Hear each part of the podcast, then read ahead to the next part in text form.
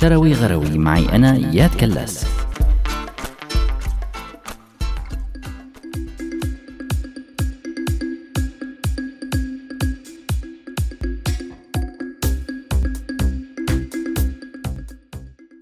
موضوع اللاجئين منه جديد على الدراما والمسلسلات والأفلام الأمريكية ودائما ما كان ينطرح هذا الموضوع على أكثر من صعيد وما راح يكون السوريين أول اللاجئين ولا آخرهم بس موضوع اللاجئين صار دائم الحضور بالدراما الأمريكية والعالمية سواء بشكل مباشر أو غير مباشر لسببين الحقيقة. الأول هو وصول دونالد ترامب إلى السلطة بأمريكا وتعالي أصوات اليمين المتطرف ضد اللاجئين والمهاجرين والسبب الثاني هو تحول الموضوع إلى نوع من الموضة بسبب ارتباط موضوع اللجوء بالقضايا يلي عم يدافع عنها الديمقراطيين بين أحزاب وناس عاديين واعيين لقضايا بتعني كل البشر بدون استثناء. من أبرز هاي القضايا هي قضية التغيير المناخي. واللاجئين أو المهاجرين يلي عم يجوا بسبب هي التغييرات المناخية. إذا منتابع بشغف منشوف كيف صار حضور كلمة لاجئ موجود بأغلب المسلسلات الأمريكية بالسنوات الأخيرة ولو أحيانا كان مقحم أقحام ببعض الأحيان. فمثلا مين كان بيتخيل أنه سوبرمان أو سوبر جيرل هن اللاجئين؟ فبالحقيقة بالفعل بمسلسل سوبر جيرل صار دائما يتم الحديث عن اللاجئين وبيتم تعريف البطلة بأكثر من مرة عن حالها أنها لاجئة. وبتعطي أحيانا محاضرات عن اللاجئين وأهميتهم بالاقتصاد وحماية البلاد.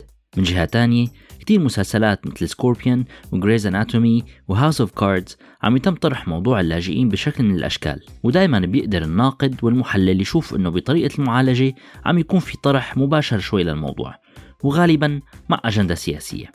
بالإضافة لهالشي في مسلسل كامل أنتج بسنة 2015 اسمه اللاجئون بس معالجته شوي مختلفة.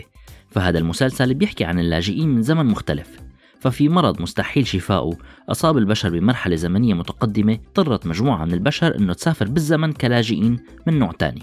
وهذا المسلسل كمان بيحمل كتير من الرسائل الإيجابية والإنسانية.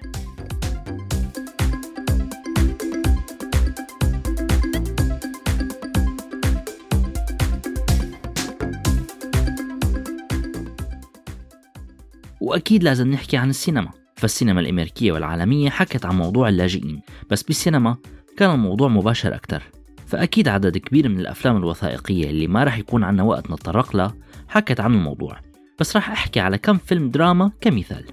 واحد النجوم.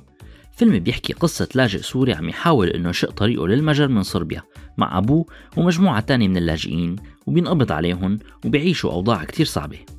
اثنين قديسون. هالفيلم بيحكي عن مجموعة من اللاجئين هالمرة مو سوريين بل من معاناة تانية بهالكوكب واللي هي بورما. بينضم هدول اللاجئين لجماعة كنسية مسيحية راعي هالكنيسة بيحاول إنه يساعدهم من خلال الزراعة وإنه يدمجهم بالمجتمع.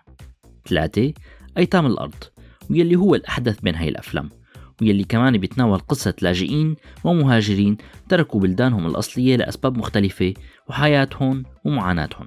ومو كتير بعيد عن الدراما. بدي أذكر أنه راديو سوريالي كان له كمان إنتاجات إذاعية بموضوع اللاجئين بعدد كبير من البرامج لأنه هو جزء من همنا ورسالتنا. حتى أنه شاركنا بإنتاج مسلسل اسمه كلنا لاجئون كتب عنه صحفي وليد بركسية بصحيفة المدن أنه الدراما الإذاعية سبقت الدرامات الثانية بهذا المجال للتعريف باللاجئين وقضيتهم. هيك منكون رحنا شروي غروي بس مو كتير بعيد عن واقعنا اليومي. كنت معكم أنا إياد من فريق سوريالي كونوا بخير. شروي غروي معي أنا إياد كلاس.